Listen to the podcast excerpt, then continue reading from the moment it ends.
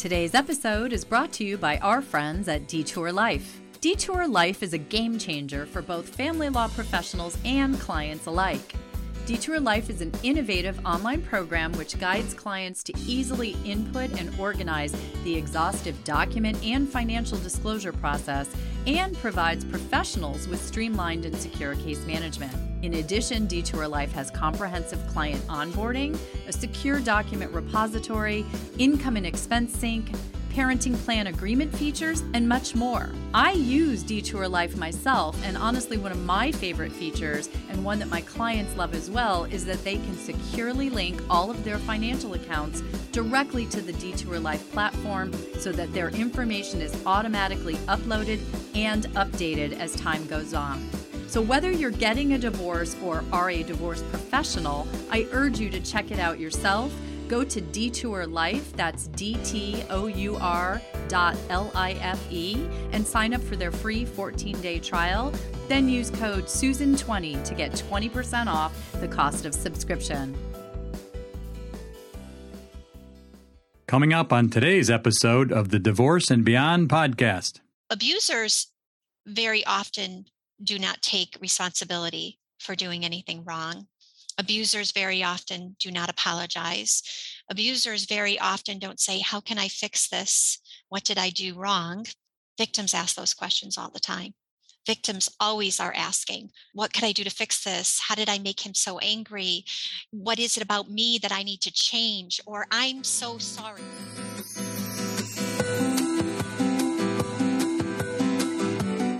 Hello, and welcome to the Divorce and Beyond podcast.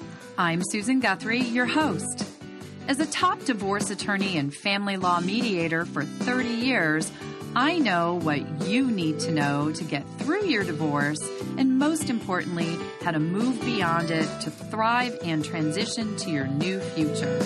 My experts and I are here to give you the insider view into the process, so listen in for the wisdom and expert information you need on your journey through divorce and beyond. Hello, and welcome back to part two of my discussion with Dr. Christine Cocchiola on coercive control issues of intimate partner violence, and gosh, a myriad of topics. For those of you who have not listened to Monday's episode, please go back and start there. We really laid some of the foundation for what coercive control is. Um, it's such a, a breadth of a topic that we knew we were going to need to have two episodes. Honestly, we could do an entire podcast. I mean, and I mean like an entire podcast of, of episodes on the topic, but Dr. Cocchiola is an expert in the area as well as being a survivor of coercive control and abuse herself. And that is why I am so happy that she's here to join us again. Thank you so much, Christine. Thank you so much, Susan.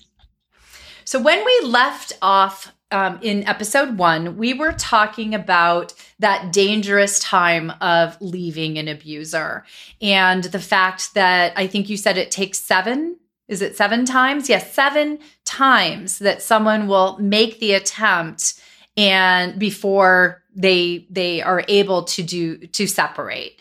And part of the reason for that is I believe it was it was a high percentage, 90%, 80% of cases 90. Once 90. Okay, that's a pretty high percentage. 90% of cases, when the separation happens, that's when the post separation abuse starts, which is an even higher level of abuse. So let's start there and just explain to people by what you mean, because it's a relatively new phrase in the in the common vernacular i would say around family law what you mean and what you describe as post separation abuse Sure. So let me, I just want to be clear about a couple of things. So on average, it takes seven attempts, right? On right. average. And that coercive control as the foundation of most domestic abuse. When that occurs, when the victim has decided to leave, 90% of cases will experience post separation abuse. What that means is the coercive control intensifies And I think we left off on last on last episode talking a little bit about the characterological issues of these abusers. And I always like to talk about how someone would be able to tell. Um, I hope I'm not giving away any secrets, but how someone would be able to tell if someone is an abuser or a victim, right? Yeah. Because so abusers very often do not take responsibility for doing anything wrong. Abusers very often do not apologize. Abusers very often don't say, How can I fix this? What did I do wrong? Victims ask those questions all the time. Victims always are asking, you know, what could I do to fix this? How did I make him so angry? You know, what is it about me that I need to change? Or I'm so sorry. We saw that with Gabby Petito, yes. right? Oh my gosh. Right? So she was like the iconic, unfortunately, um, example of what a victim does. He's very calm and cool, collected, you know, like off to the side, not saying that he did anything wrong, even though he had been later on we hear he had been hitting her and we have video of that. She's apologizing profusely. She's sobbing saying i'm so sorry you know he didn't do anything wrong. She's actually making amends for him.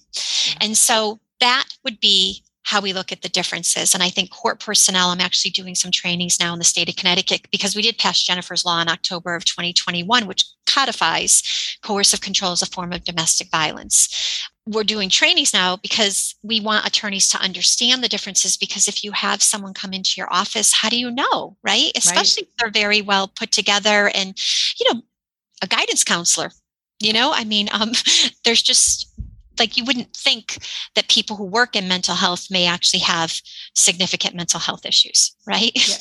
well and you you you this is your area of expertise yet you had a hard time seeing that you were a victim yourself. Absolutely. Absolutely. So i would say that when people think about post separation abuse what they have to understand is that the abuser because he has lost that control and remember regarding the characterological issues that ability to control helps him feel less shame. So when he is not in control, he returns to those very young ego injuries that he had. Right. He had significant ego injuries. And when he returns to those, he becomes filled with rage he has to prevent himself from going there and seeing that himself as he truly is. And so that unfortunately becomes you know stalking. It becomes use of the children. It becomes i'm going to drop the children off an hour late or i won't bring i won't be picking them up today. It becomes abuse of in some ways abuse of the victim more so and abuse of the children because whoever is involved we actually oftentimes in these cases will see uh, situations of animal abuse too at a higher rate. I, there was a study, I should mention this study in 2008, where uh, Vittes and Sorenson, they took a, a period of 18 months in California when back in the day we used to have the ability to actually access these resources.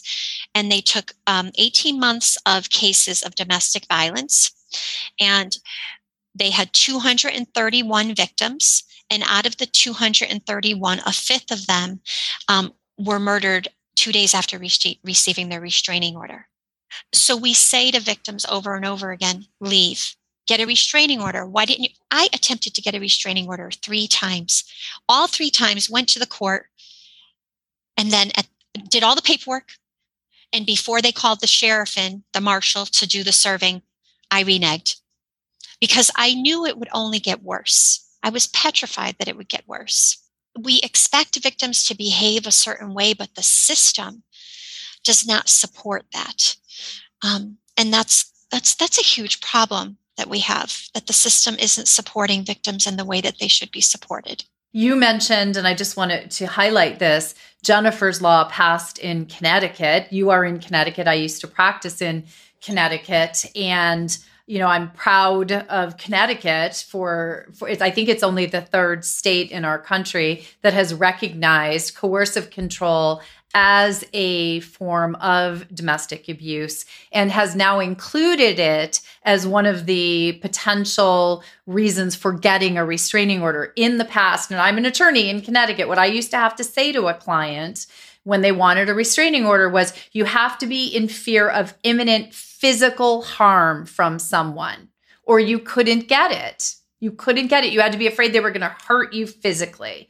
But now coercive control is within the definition of abuse so that uh, it's broadened it, you know, quite a bit to what can come in there. But I love to hear that you're also now educating our judges and our court staff and our attorneys because frankly, this is not something I knew about, as I said in the first episode, when I practiced there. And I, I know I saw instances of it. I, I know it was in my office, in my courtroom, in my my practice, but there was no name for it and no understanding of it, at least for me. You mentioned this goes back to 1970, um, the original uh, study and designation.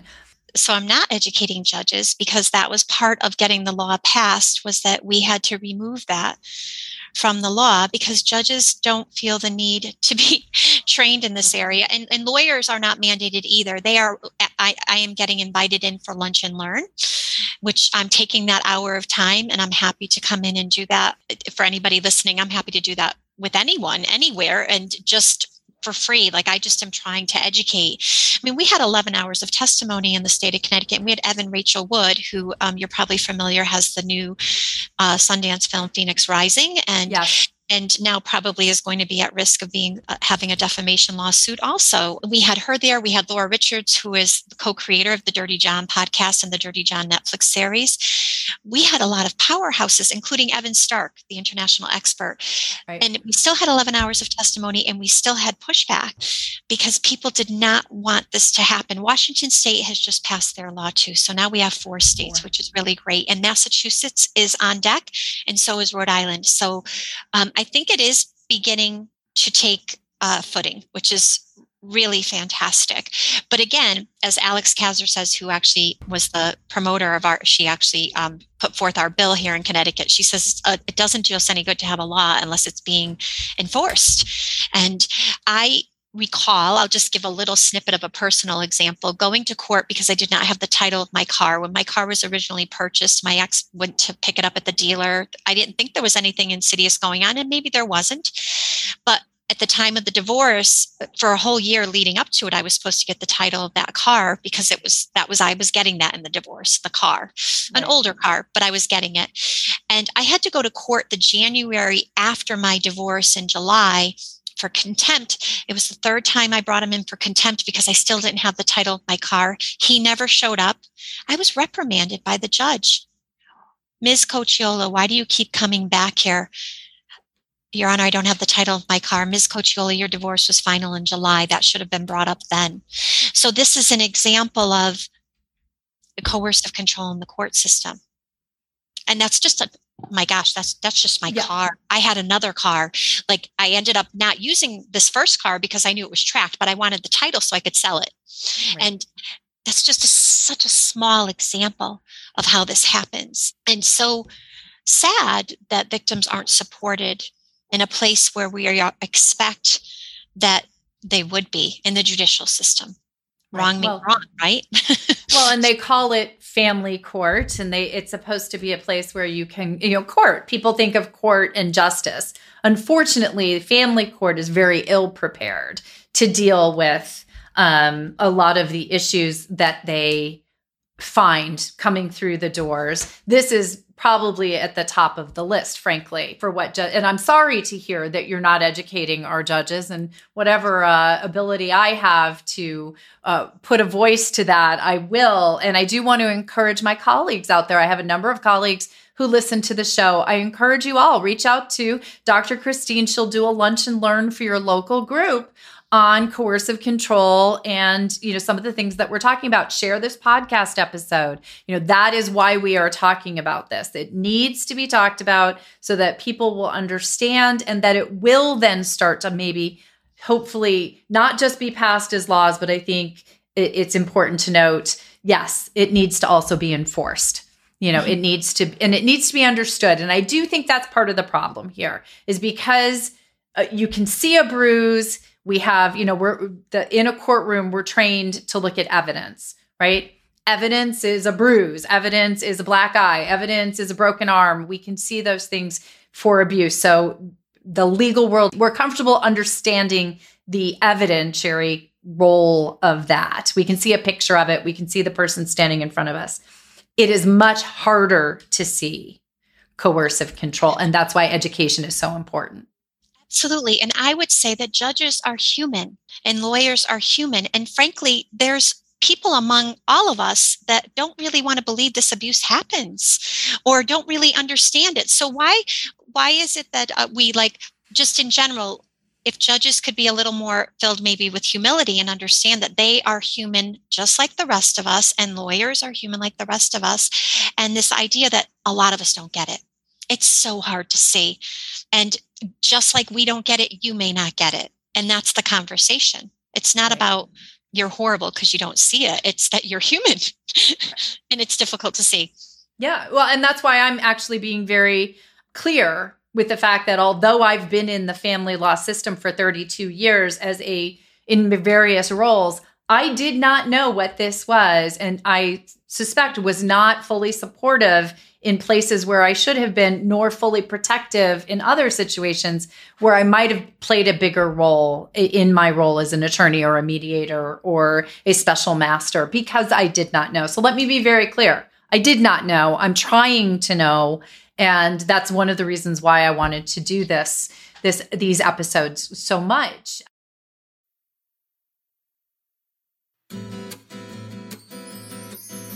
Listeners, if you or someone you know is a victim of domestic violence, please visit www.thehotline.org. That is the website for National Domestic Violence Hotline. You can also call them at 1 800 799 SAFE, S A F E, which is 7233. 1 800 799 7233. They have all kinds of help, they have resources they have plans for safety, and there are ways that you can help others. So please visit the National Domestic Violence Hotline at hotline.org. Stay tuned for more from Christine Cocchiola as we delve deeper into the issues of intimate partner violence and post separation abuse when we talk about complex post traumatic stress disorder, what we know is that oftentimes we become dysregulated, we're emotionally reactive versus responsive, that we may become frozen and unable to respond. There's so many different ways. This is the brain's way of coping.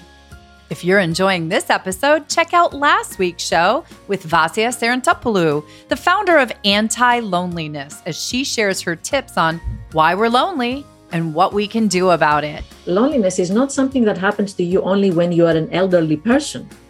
It happens to you when you change country, you move to a new city, you move to a new job, you are a single parent. There's so many cases when we become, we feel lonely, but we haven't resonated with that. We haven't felt that, okay, wow, this is so normal. I experience that so often. And now we return to today's show you also talk about something, I think it was complex PTSD, and this has been coming up a lot in the current case that's ongoing right now as we're taping this of Johnny Depp and Amber Heard. Whether Amber is suffering from PTSD or she actually has personality disorders, it's kind of the battle, at least from a legal sense, it's kind of the battle of the experts between his experts and hers.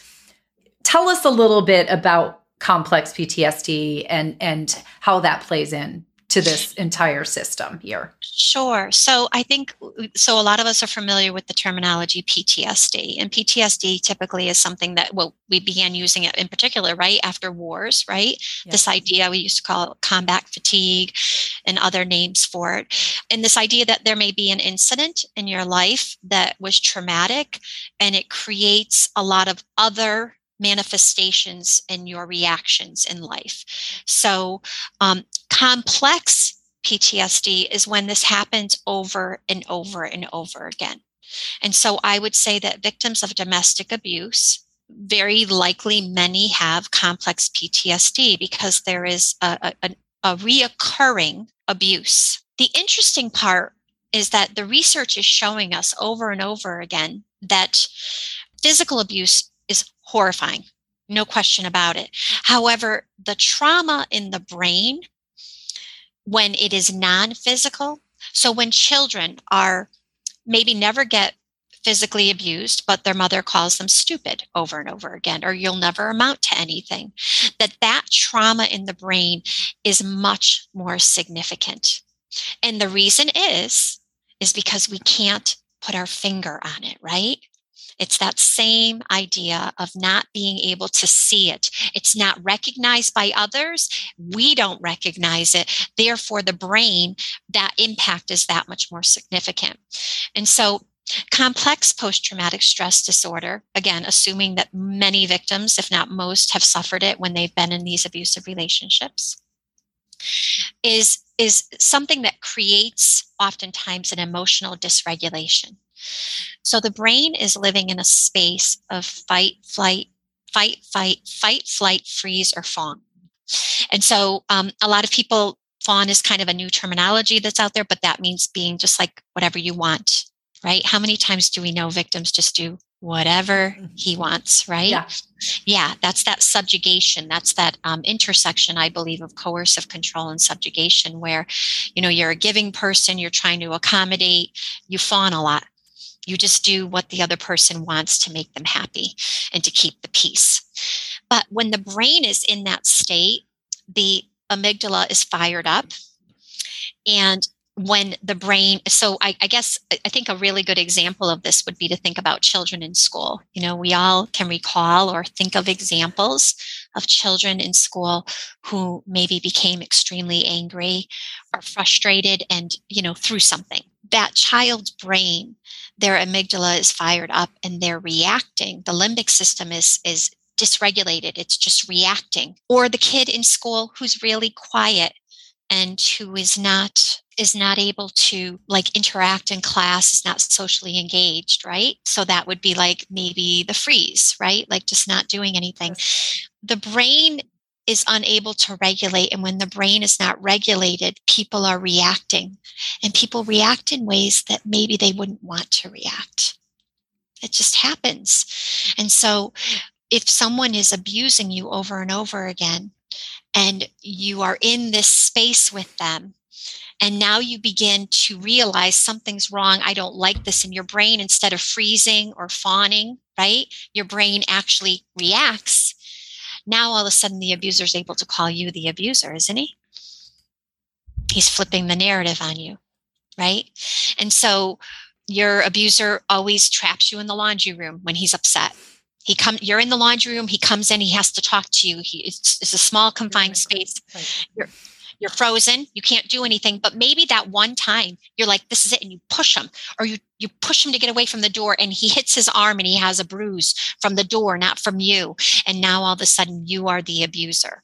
And so so i would say that when we talk about complex post-traumatic stress disorder what we know is that oftentimes we become dysregulated we're emotionally reactive versus responsive that we may become frozen and unable to respond. There's so many different ways. This is the brain's way of coping and that if we can look at it in that way, and again, I'm going to go back to this. I think I talked about it in your first episode. The difference between an abuser and the victim is that the, the victim may do this one time, but then also probably be apologetic, probably say, I'm sorry I did that. I didn't mean to do that where the perpetrator will continually humiliate them over and over again for doing that and then use that one incident versus their 200 right. to highlight to highlight that you are an abuser. When we think about the Heard Depp case i feel like we're talking about someone who was really young considerably younger that's already suggesting a power differential. Somebody who has significant fame. There were some bad behaviors we can call them bad behaviors by Amber, but the idea that her behaviors are being so highlighted. And he had horrifying behaviors where he was threatening her life, and they are not being highlighted to the same degree. That's pretty sad. I think that's a pretty sad testament because of the society we live in. People seem pretty ready to jump on the um, Johnny Depp is an abuse victim train I've been seeing quite a bit of. you know, the whole um, issue with um, the complex PTSD and the fact that, you know, it's sort of cumulative, right? It's like somebody going through trauma over and over and over again. Does it build as well? So, does it, you know, the trauma, trauma, trauma, trauma, whether it's a big trauma or a little trauma, it, it, it has to have a major effect on someone even when they get away from the ongoing traumas right? So that so now they're in a safe place but they don't feel safe do they no, no. And I think you're, what you're highlighting is really important because I think if we can talk about it in relationship to children, and then it, it, segues into this idea of adult, but we've all heard probably by now of the adverse childhood experiences study, right? Yes. And, um, and the idea that um, this is the largest American Medical Association study that no one was talking about 10 years ago. And the idea that the more adverse childhood experiences we have, from a medical perspective, the shorter life we have, which is just utterly amazing, right? right. But let me just give this little caveat the brain can heal. I'll, I'll, come back to that. The brain can heal, which is really fantastic. So, you take a child who lived in a domestically violent situation, coercive control, insidious, didn't really know what was going on. And I would say that that's one of the conversations that I'm really trying to push forward is that children are not witnesses or exposed to, they are victims of. In that home, they are victims of, they have learned to regulate their behavior just very much like the adult victim has. Mm-hmm. So they mm-hmm. figure out how to maneuver relationships in that household that benefit them. How do I keep safest? So sometimes for them, the perception is the safest parent is the abuser because the abuser has more power and the victim is weak. She appears can't protect, can't protect in the same way. So I'm going to align with the abuser. And you know what that might mean? That might mean that I'm going to call mom names when the abuser calls mom names, right? I'm, I'm assuming mom is protective. I call her still the protective parent because she is but she's not showing up that way yet. We have to get her. And that's part of a program that I'm I'm starting in August is this idea that how do we help moms to show up to their children in a protective way and that means they have to be able to minimize their traumatic responses. Right. I call yep. it traumatic. So they have traumatic reactions. They have to have traumatic they they can have responses. Responses are very different than reactions. And i think i'm getting a little bit off of your question a little bit there. Um, so the idea that children what we know about aces also though not only shorter lifespan but that it impacts cognitive processing. So wait a minute. A child in school and they're not able to focus they may have what looks like ADHD responses, or they may have some oppositional defiant behaviors. That could be their trauma. And so they're not learning the same way. And we know this already. Children who are victims of abuse, and, and let me just say that they we are too often looking at child abuse and domestic violence as siloed issues. When we know research shows us, and these are pretty um, like vast, I, I don't like the statistics, but 30 to 60% of children who live in domestic violence experience child abuse. That's physical abuse. Right. What about the psychological abuse? I think that number has to be so significantly high, if not 100%. If not 100%. If I am watching this go on in my home, I am a victim of psychological maltreatment. That's the, the correct terminology because it is not just abuse, which is we can see, but it might be covert. It might be covert. It doesn't have to be overt, right? I, I may not be calling you stupid, but I might be telling you that your mother can't be trusted. That's covert psychological abuse maltreatment is what we call it in the in the field so so these children are having difficulty cognitive cognitive processing so are victims of domestic abuse. The, co- the complex post traumatic stress does not allow the brain the ability to process information at the same rate in the same quantity. Okay. And then you don't get the same quality. So therefore, when we ask why do victims go back or why does he have to, why does he say one good thing? Because the brain attaches to that. The brain holds on to that. That makes the brain feel good. Right. The brain is in such trauma that the brain doesn't want anything bad. If the brain doesn't want anything bad, then aren't you going to forget about or dismiss or minimize, push yeah. away? Children do the same thing, adults do the same thing. Going back to the brain healing, when a child, it, it, remember, I think I may have said this again in the previous episode, but if, if you can leave and if it's safe for you to leave and you feel that you have the ability to do so, your child has the best chance at a path to freedom, a path to being able to deregulate all of those emotional reactions, being able to feel safe. The amygdala shrinks with trauma. The amygdala will actually grow again. It, there is, is resiliency. Neuroscience is showing us over and over again that the most important thing for a child is a positive, strong, unconditional, loving re- attachment to a primary caretaker.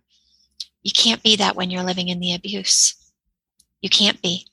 You can no. be that if you're not living in the abuse. You know, we maybe we should have made it a three-parter. But uh, you know, one of the good things I know you've already said you would come back and we can do a follow-up episode on this. But I want to talk about because you mentioned that you are doing a program, um, a protective parenting program. And I want to talk about that because I know that this is a place of true concern and fear for so many parents, mothers mostly, but parents who have left an abusive situation but now need to parent their children. And you've just talked about you know all of the issues that children face when they've lived in an abusive household. What are a few tips that you can give someone? And I'll, I'll have all the information for your program but what are a few tips you can give somebody to to be a protective parent?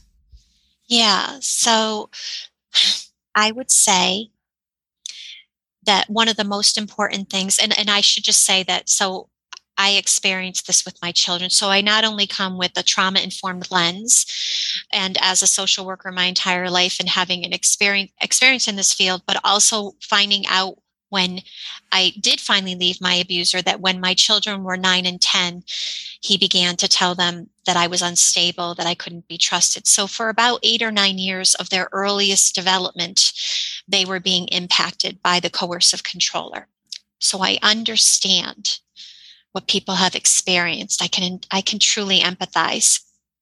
I would say that one of the most important things that we can do is when our children are triggering us because of their behaviors. Either they don't believe us, they may call us names, they may say, You don't do that for me, dad does this for me. Those are all like triggering events, right?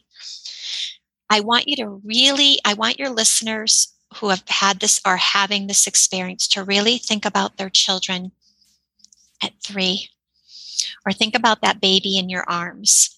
Because what's happened is the child has been is like a soldier sometimes to the abuser.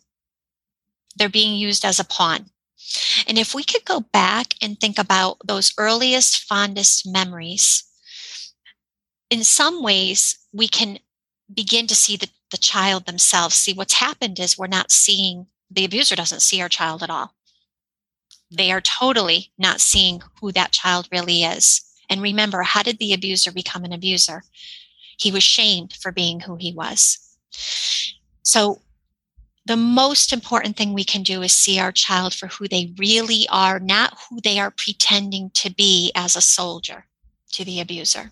And I want you to go back to that really amazing love and attachment because that attachment will never, ever go away. That attachment is truly your child's saving grace. That's going to be what gets them to healthy. So go back to that. That would be number one.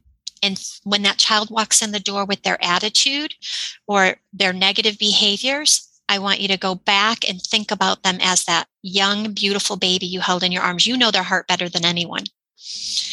So that's number one. Number two is when they do something wrong, something bad, we'll call it bad, something horrible, because sometimes they do horrible things. I want you to begin to become responsive rather than reactive. Everything that comes out of their mouth, every single thing they are doing is not personal. They are a soldier. They are doing what they are told to do. They truly love you. You have that deep attachment. Every single thing is because they are being made to do it. That's really important. So don't respond if you can. Ignore it if you can. What you don't want to do is say, I can't believe you just said that to me. And I'll tell you why. Their egos are compromised, right? When we tell them not to do that, we are telling them in some ways they are bad. And that's exactly what they're afraid of. They are petrified that they don't have the abuser's love for real. And the abuser has made them think, or you, by your reactions, has made them think that you don't love them unconditionally. We can't do that. That's an injury to their ego. We have to minimize how we respond or react to them, and we have to respond or not respond at all. We have to depersonalize everything they say to us. So I don't know if that was three things, but those are well, and they're they're so. Uh, you know, I'm thinking through like all of the instances in in my past as a step parent. I could just see so many instances where you can see that that phrase "they are a soldier" is just. I mean, talk about something taking a knife to your heart. But if you can remember that in those moments because you get so emotional when they you know i remember times where a child would open their mouth and what was coming out was not a child's voice mm-hmm. um, mm-hmm. or not a child's words and thoughts in a child's voice. So I, this I think your program is going to be a lifesaver for so many people. Just those those tips are are something that can give hope and some insight. So tell us a little bit more about your program. I know it, it's going to come out in August. Tell us about the program and then where people are going to be able to to find it. Yeah, so I would say that they can go to iknowyourheart.com and they can get on my early interest email list if they're interested. It's going to be about eight weeks, but what I'm realizing is it's not enough time. People will meet with me we'll do a lesson and they'll have homework once a week and then we'll have a group and we'll meet together as a group to process some of what's happened during the week. So it's kind of like having i think i hope it's going to kind of be like having psychoeducation and a therapist one in the same me doing both for people. And so it's like having therapy twice a week. And again, the psychoeducation aspect of it. And, and really it's about unpacking your own trauma as a protective parent. But we're doing that quickly so that I can get you to the relationship with your child. And what I realize as I'm creating it is, and of course, as a clinician, I know this, we need so much time to unpack trauma. So I, am sure there'll be a follow up program that will be more about unpacking your personal trauma. And then I hope, ideally, what I would really love, Susan, is to have a group, a course. And, and by the way, another one, uh, one and a half hour course is just going to be on red flags of unhealthy relationships that moms and parent, protective parents and their children can do with their kids. Just a one hour, one and a half hour program, because really we have to start nipping this in the bud right. and, and teaching younger people at a younger age. And I run a program at my college to do this. And it's it really makes a difference when we talk about it. And then, I guess, as a final thought, is just this idea that to have a program for young people who have had their aha moment my dad is an abuser. And let me just say this my program, we talk all about loss and grief because this is such a traumatic loss, either for the protective parent and for the children. So, ideally, having a program for adolescents would be that's my goal to get there to have a program for young people. I hope for your everyone's sake that that all of those programs will be available and I know that they're going to help people. I am thrilled that you have the one coming in August because I, I know that people who are listening right now, bells are going off. You talk about psychoeducation. It's so important to understand what's happening, but it's also under once you know what's happening, it's also important to understand what you can do because that's where your hope is. So there's awareness, which is the first step, and then there's what you can do, and that's the hope. Agreed. Thank you for saying that so well. Yes. every everything I do on this show is always, you know, awareness is at my is at the core because if we're not aware, how do we know that we need to change something? But then I, I want people to have actual takeaways, and you just gave some beautiful ones for for mothers or parents who are in that place of, you know, really wanting to help their children eh, as they you know really are not the most lovable little human beings screaming at us and or, or whatever that might be. Recognizing the trauma in the face of your infant you know that that little adorable infant that you held however many years ago um, is is the start. So thank you so much for coming on and creating these two episodes with me. I truly appreciate it. I appreciate everything that you're doing and your advocacy in this space. I think it's a, such an important topic, and I'm very grateful. Thank you. Oh, thank you so much for having me. And protective moms out there, please just know that you can make a difference. You can show your children a path to freedom. You really can. That says it all. I'm going to have links to all of Dr. Cocchiola's programs, her websites, her social media in the show notes. Please go and follow up with her. But again, thank you so much, Christine. Thank you you for joining me today on the Divorce and Beyond podcast.